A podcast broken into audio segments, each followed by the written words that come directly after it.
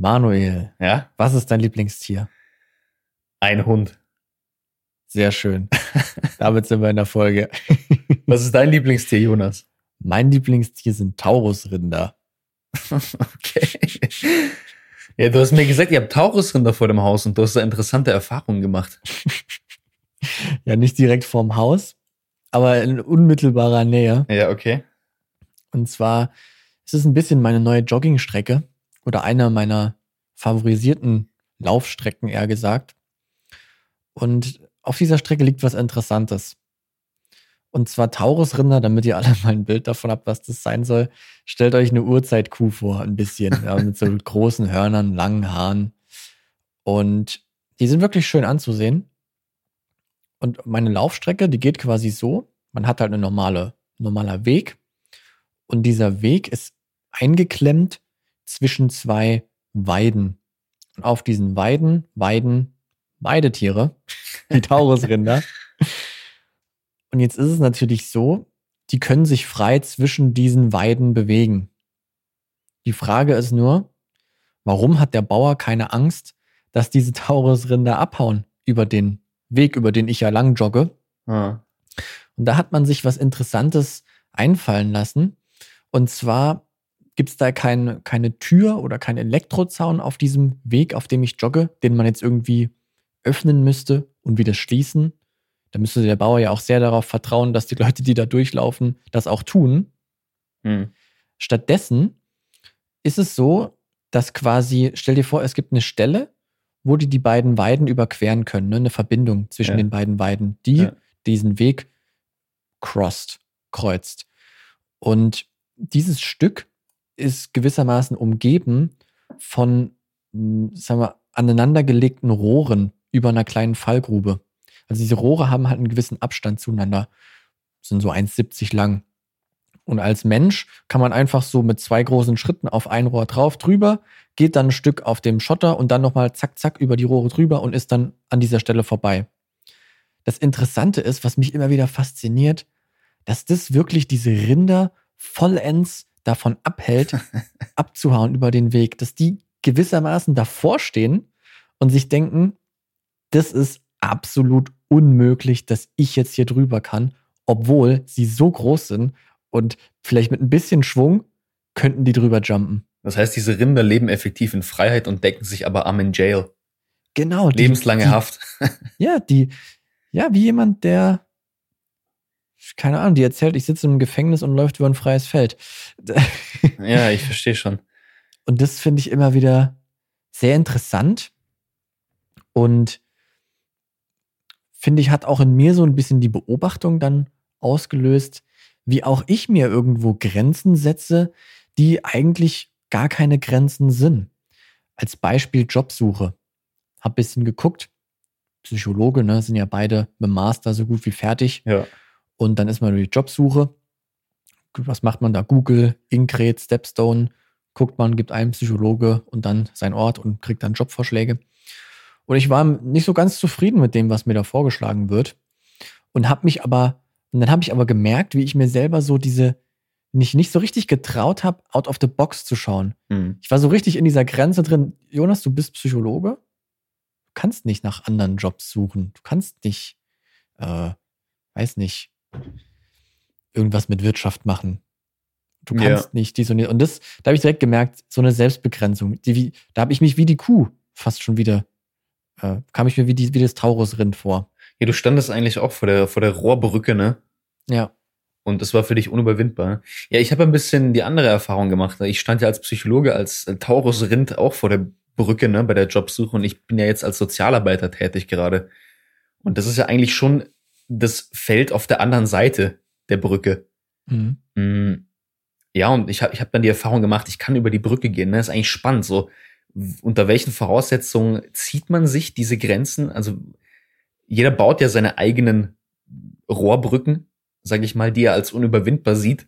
Und die Frage ist, äh, wie, wie kommen die, diese Grenzen denn zustande, diese subjektiven Grenzen, die man als unüberwindbar wahrnimmt? Mhm. Und teilweise halt auch sehr absurd. Also subjektiv Ja. und teilweise absurd. Genau, und das ist nämlich vielleicht die eine Art von Grenzen, sind die, ähm, um jetzt bei der Taurus-Rind-Metapher zu bleiben, ist ein schönes Wort. Ähm, es gibt natürlich absurde Grenzen, so wie diese Brücke, ne? Also die Taurusrinder könnten die schon überwinden. Aber dann gibt es natürlich Barrikaden, die sind unüberwindbar. Ne? Also wenn jetzt so ein Taurusrind vor einer zwei Meter Steinmauer steht, dann ist die Wahrscheinlichkeit, dass es da drüber kommt, nicht gegeben. Ne? Und jetzt mal, um ins echte Leben zurückzukehren, wenn wir mal jetzt äh, zum, zum Sport gehen, ne? Und ich mir jetzt sagen würde, ich möchte ein Kilometer in zwei Minuten 40 rennen.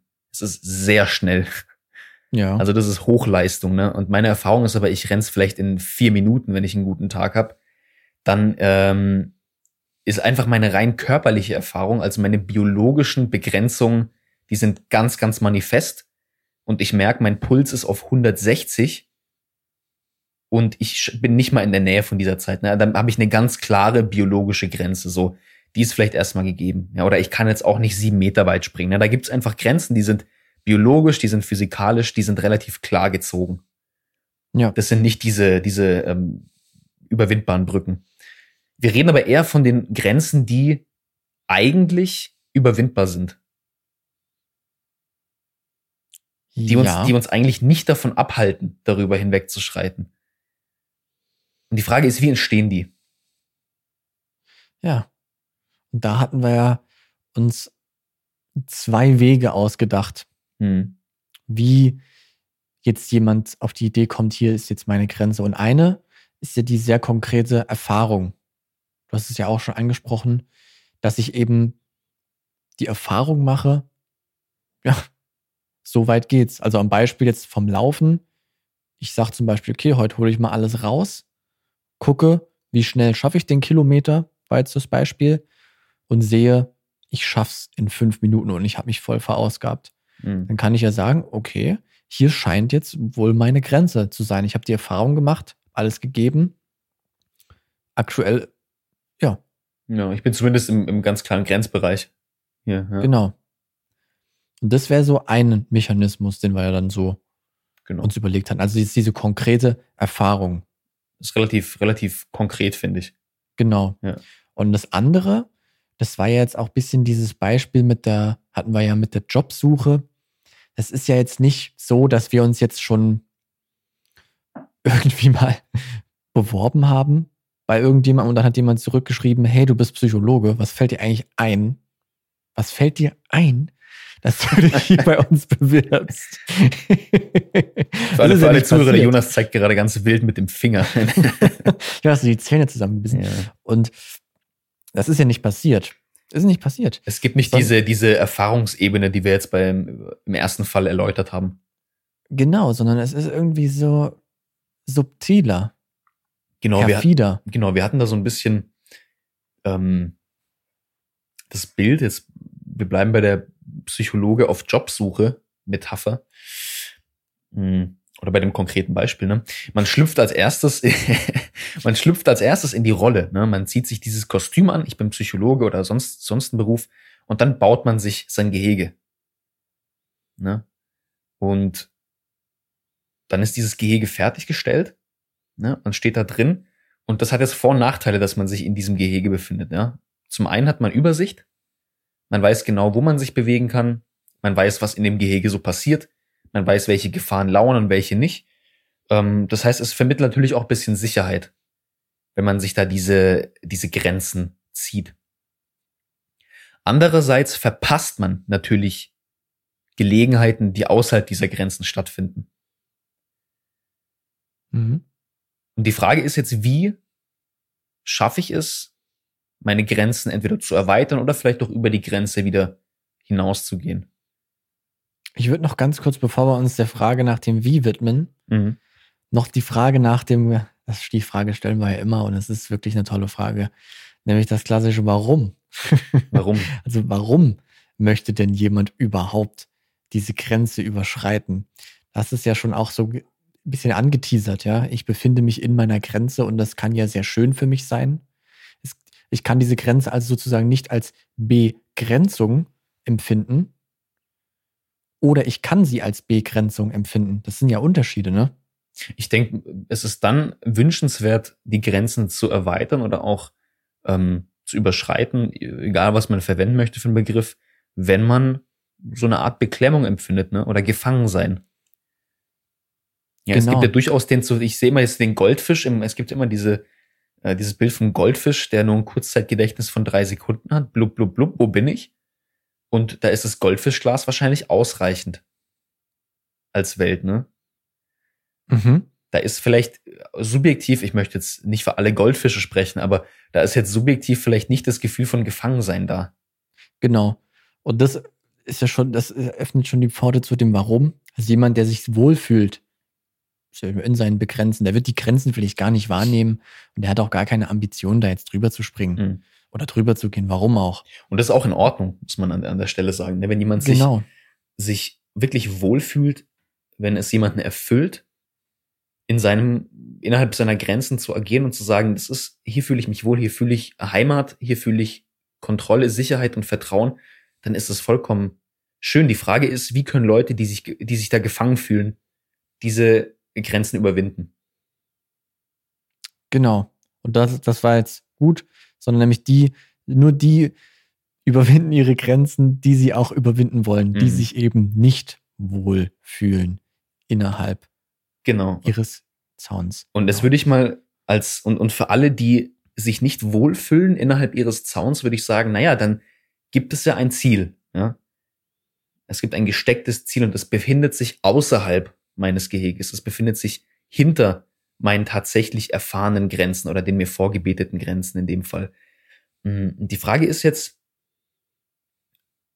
ich habe diese Zielsetzung, ich habe die Grenzen und wie schaffe ich das jetzt eine Grenzüberschreitung vorzunehmen. Wie mhm. mache ich das richtig? Und da haben wir vorhin den äh, Begriff der, der Baby Steps. Das kennt jeder, ja. ne? Babyschritte gehen, Stück für Stück, ähm, immer in kleinen Etappen. Das ist dann ein ganz nützlicher Begriff. Weil mhm. ich, jetzt, jetzt würde ich noch mal eine kleine andere Anekdote einführen, die ich immer anschaulich fand. Ich hatte in einer älteren Episode mal von einem Buch erzählt, von einer Neurowissenschaftlerin, die einen Schlaganfall hatte und die war dann gehandicapt im Krankenhaus, ne? Und die, die lag im Bett und konnte sich kaum bewegen, ne? Und dann hat sie sich immer kleine Ziele gesteckt. Sie hat gesagt, ähm, oder beziehungsweise sie hatte erst ihre eigenen Grenzerfahrungen. Ne? Sie hat gemerkt, ich kann mich so ein bisschen drehen hin und her. Und dann war ihr erstes Ziel, ich möchte es schaffen, mich von der rechten auf die linke Seite zu drehen. Das heißt, ihre Zielsetzung war nur ein ganz kleines bisschen über ihrer Grenzerfahrung, ne? Und diese unmittelbare Nähe von ihrer Zielsetzung und ihrer Grenzerfahrung hat es ihr erlaubt, ihre Grenze bis zu dieser Zielsetzung zu schieben. Sprich, Ziel erreicht, ne? Und so hat sie sich die Ziele immer weiter gesteckt, immer ein Stück weit hinter ihre Grenzerfahrung. Ne? Das nächste war ein bisschen, ich merke, ich kann mich so ein bisschen hochschieben. Und das Ziel war, ich möchte mich aufsetzen können, so im Bett. Hat sie erreicht. Ne? Und irgendwann stand sie. So, jetzt hat sie den Weg von ich kann mich kaum drehen bis ich kann wieder alleine stehen gemacht, ja. Aber wichtig ist, sie hat am Anfang nicht gesagt, mein Ziel ist es zu stehen. Und das finde ich ganz, ganz wichtig, weil hätte sie am Anfang das Ziel gesteckt, ich möchte stehen, dann wären die Grenzerfahrungen, die sie gemacht hätte, und vielleicht auch die Grenze, die sie so ein bisschen gepusht hätte, nie bei ihrem Ziel gewesen, ja. Das heißt, Grenzerfahrung und Zielsetzung wären nie im Einklang gewesen und somit wäre das ein Frustrationserlebnis nach dem anderen gewesen. Und sie hätte die Erfahrung gemacht, dass die Grenzverschiebungen, die sie macht, überhaupt nicht bedeutungsvoll sind. Und deswegen ist es halt auch wichtig, wenn man diese Ziele oder die Ambitionen über die eigenen Begrenzungen hinaus steckt, dass man sie nicht in allzu unrealistischer Distanz steckt, ne? weil das setzt natürlich voraus, dass man auch eine Grenzerfahrung ganz, ganz weit pusht. Ja. Ja. Das hat mich auch. Kennst du zufällig den Film Kill Bill? Ich habe den, den ersten Teil habe ich gesehen, ja. Ja, und im ersten Teil ganz am Anfang liegt sie ja im Krankenhaus und ist ja auch gelähmt. Ja. Und dann gibt es diese Szene, wie sie dann da liegt und man hört so ihre Gedanken und die sagt nur, kleiner C, mhm. kleiner mhm. C. Mhm. Und versucht ihren kleinen C zu bewegen. Und ja. dann sieht man, wie sie ihren kleinen C bewegt. Das und dann versucht ja. sie, die macht eigentlich genau dieses Baby-Stepping in dem Sinne. Das ist eigentlich dasselbe Bild, ja. Ich muss, ja. ich muss auch daran denken, ähm, es gibt diesen wahnsinnig einflussreichen Motivational Speaker David Goggins. Kennst du den? Nee. Ist ein ganz brutaler Kerl, ne? Der war irgendwie, jetzt will ich seine ganze Lebensgeschichte erzählen, aber der ist so wahnsinnig viele 100 Kilometer Läufe gerannt und so auch alle zwei Wochen ein. Also der hat es wirklich auf die Spitze getrieben, was man einem Menschen körperlich zumuten kann. Sportlich, ne? Der, also ganz, ganz krass. Und der hat aber auch angefangen, der war übergewichtig, war wahnsinnig außer Form, hat nur äh, Milkshakes getrunken den ganzen Tag. Und der ist irgendwie eine Meile gerannt, also 1,6 Kilometer und war halt außer Atem, ne? konnte nicht mehr, musste heim kriechen. Und der ist auch diese, ja, der hat sich halt da auch so, so hingekrochen zu dem Ding. Irgendwann ist er einfach mal einen Marathon gelaufen dann, bis ihm die Füße geblutet haben. Aber da hat's auch klein angefangen, ne? Und da sind die Resultate inzwischen riesig. Genau, es ist halt eben dieses, dieses Baby-Stepping. Erinnert mich auch ein bisschen an diesen Satz von Lao Tse. Das wird auch ihm ein bisschen zugeschrieben und zwar, man soll die Menschen da abholen, wo sie sind. Ich hätte gerade, also und nicht, wo sie sein ich sollen. musste an denselben Satz denken gerade. Ich genau. nicht, dass du jetzt, wow, das war. das, man sieht einfach die Kongruenz oder hört sie. Und zwar, das ist ja ein sehr sinnvoller Satz, ne? Ich meine, ich sollte, ja, man muss halt eben da losgehen, wo man ist. Ja. Und ich bin halt noch nicht beim Marathon. Ich bin jetzt erstmal noch bei den zwei Kilometern oder bei der Meile oder whatever. Und da ist es dann natürlich gut, um Frustration zu vermeiden und Erfolgserlebnisse zu sammeln und die Motivation beizubehalten, wenn ich immer wieder merke, guck mal hier, ich habe es wieder weitergeschafft. Man hat dann das Gefühl, es geht voran, man fühlt sich gut. Und tatsächlich wird das auch so in der ähm, Expositionstherapie gemacht. Also wenn es jetzt, ich war mal Beisitzer in einer Gruppentherapie, Gruppentherapiesitzung, Zwangsstörungen. Und interessanterweise haben die in dieser Sitzung auch die Exposition behandelt. Und ähm, soll ich kurz sagen, was Zwangsstörungen sind oder weiß das jeder? Wenn du magst, kannst du kurz einen Abriss geben. Zwangsstörungen kann man sich so vorstellen, es gibt Zwangsgedanken und Zwangshandlungen. Das ist vielleicht ganz stereotyp, was man im Fernsehen mal gesehen hat. Die Leute, die nicht aufhören können, sich die Hände zu waschen. Mhm. Also ständig das Gefühl haben, die sind schmutzig. So als Beispiel. Ich denke, jetzt hat man schon ein gewisses Gefühl. Oder ja. Und in dieser Expositionstherapie macht man das ja auch nicht, dass man dann jemanden, der, was weiß ich, zwanghaft damit beschäftigt ist oder einen sehr einen Reinlichkeitszwang hat, dem sagt man ja auch nicht mehr so, und du gehst jetzt von der Toilette und wäschst dir nicht die Hände. Das, da wird der vielleicht sagen, das ist mir zu viel, das schaffe ich überhaupt nicht. Hm. So, wie soll ich da hin? Das kommt dem wie eine riesige Distanz vor. Was für uns, für unser einer wäre das natürlich ganz normal. Und hä, wieso schafft er das? ganz normal, sich die Hände nicht zu waschen nach der Toilette. Ja, moin. ja, Glückwunsch, Jonas. aber für, ja, und, und dann war das eben so, dass man dann so eine Ampel hatte oder so ein Thermometer war es und dann eben sich so seine Baby-Steps ausschaut. So, was wäre denn das nächste, was du schaffen könntest? Und hat sich dann so vorgearbeitet, bis man vielleicht mal sagen kann und so und jetzt hm, gebe ich dir mal die Hand und wäsch mir danach nicht die Hände, zum mhm. Beispiel. Mhm. Ja. Ja, es ist äh, auch, um im psychologischen Jargon zu bleiben, es ist eine Habituierung, ne? Also man habituiert, das heißt, man gewöhnt sich an die neue Intensität.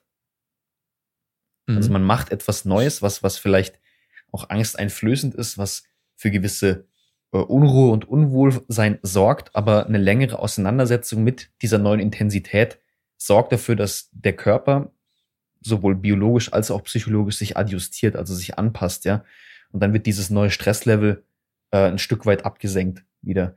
Und das Ding ist halt natürlich jemand, der eine starke Phobie hat, die Person kannst du natürlich nicht mit diesem ähm, Reiz auseinander oder Reiz konfrontieren in, in seiner stärksten Form, weil einfach das Stresslevel zu krass ist, dass gar keine Anpassung stattfinden kann.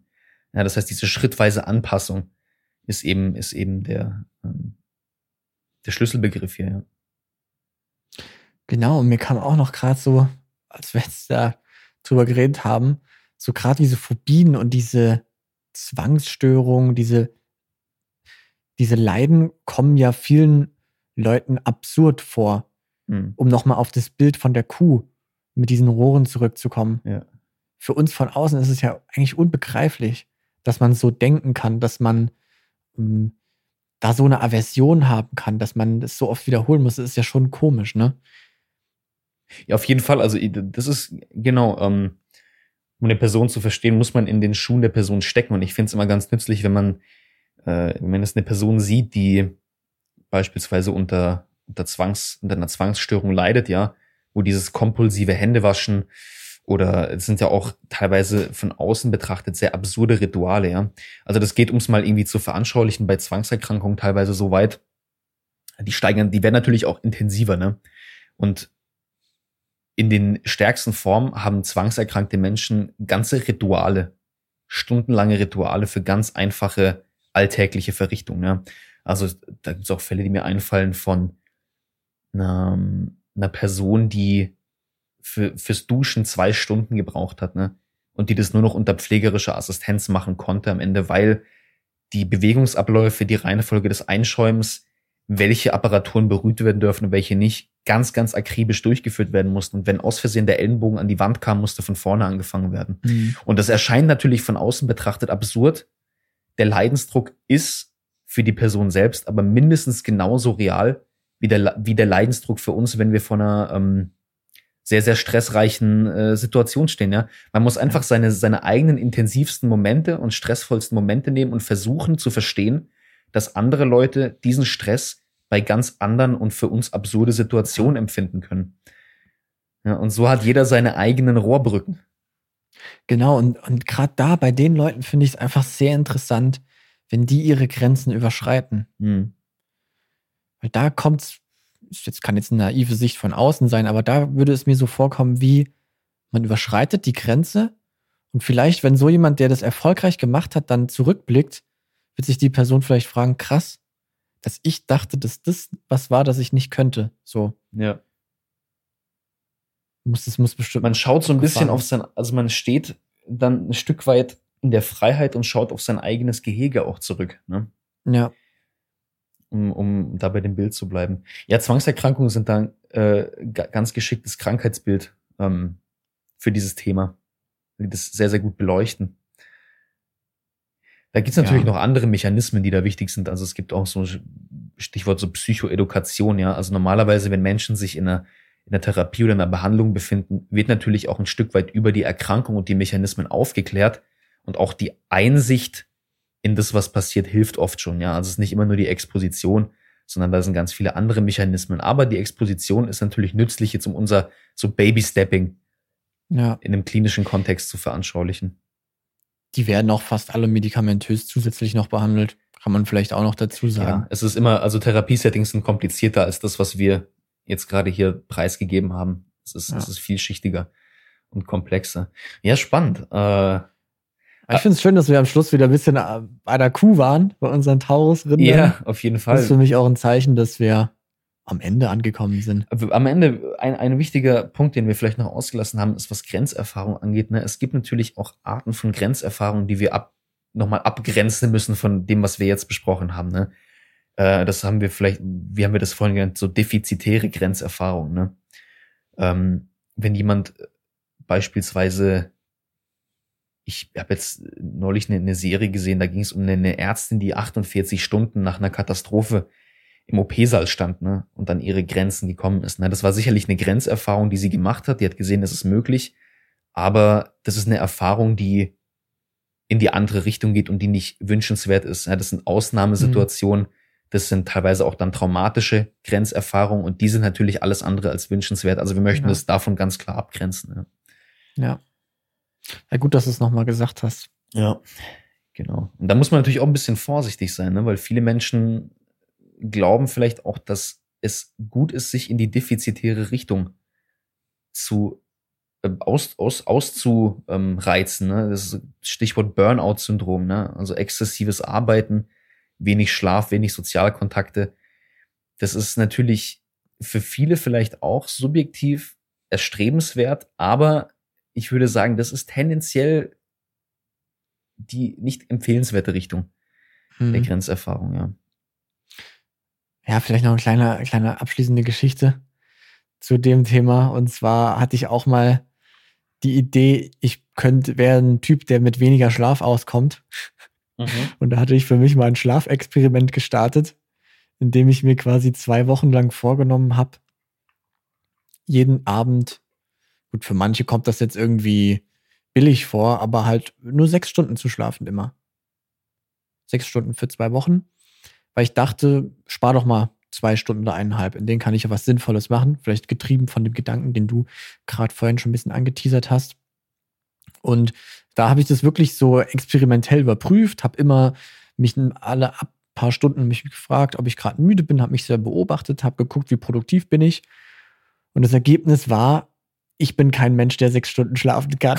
wenig, über lange ja. Zeit. Es geht kurz, aber ähm, ja, so nach ein Wochen habe ich dann gesehen, so, ah, guck mal hier, du bist öfter müde, weniger produktiv und dann, also wenn man sozusagen seine Grenzen austestet, kann man ja auch merken, da ist meine Grenze und da gehe ich lieber nicht drüber, wenn es nicht sein muss. Und jetzt nochmal mit dem Thema auch mit der Ärztin.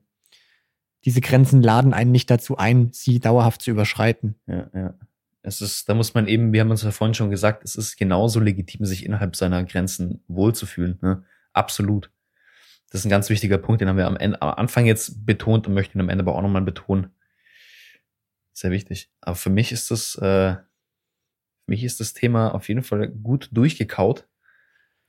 Ja, so wie Kühe ihr Gras gut durchkauen. um um nochmal den Bogen zu den Taurusrindern zu spannen. Das ist mega wichtig. ja, gut. Also dann. Würde ich mal sagen, adios, amigos. Auf ein Wiedersehen. Ciao. Ciao.